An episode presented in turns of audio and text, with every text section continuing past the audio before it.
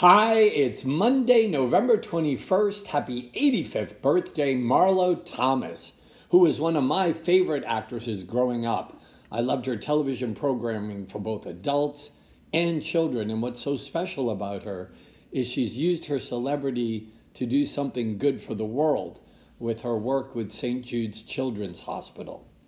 What can you do with your celebrity today? In your community, in your home, in your place of business? How can you use that celebrity on this Thanksgiving week to do something good for the world and for the people around you?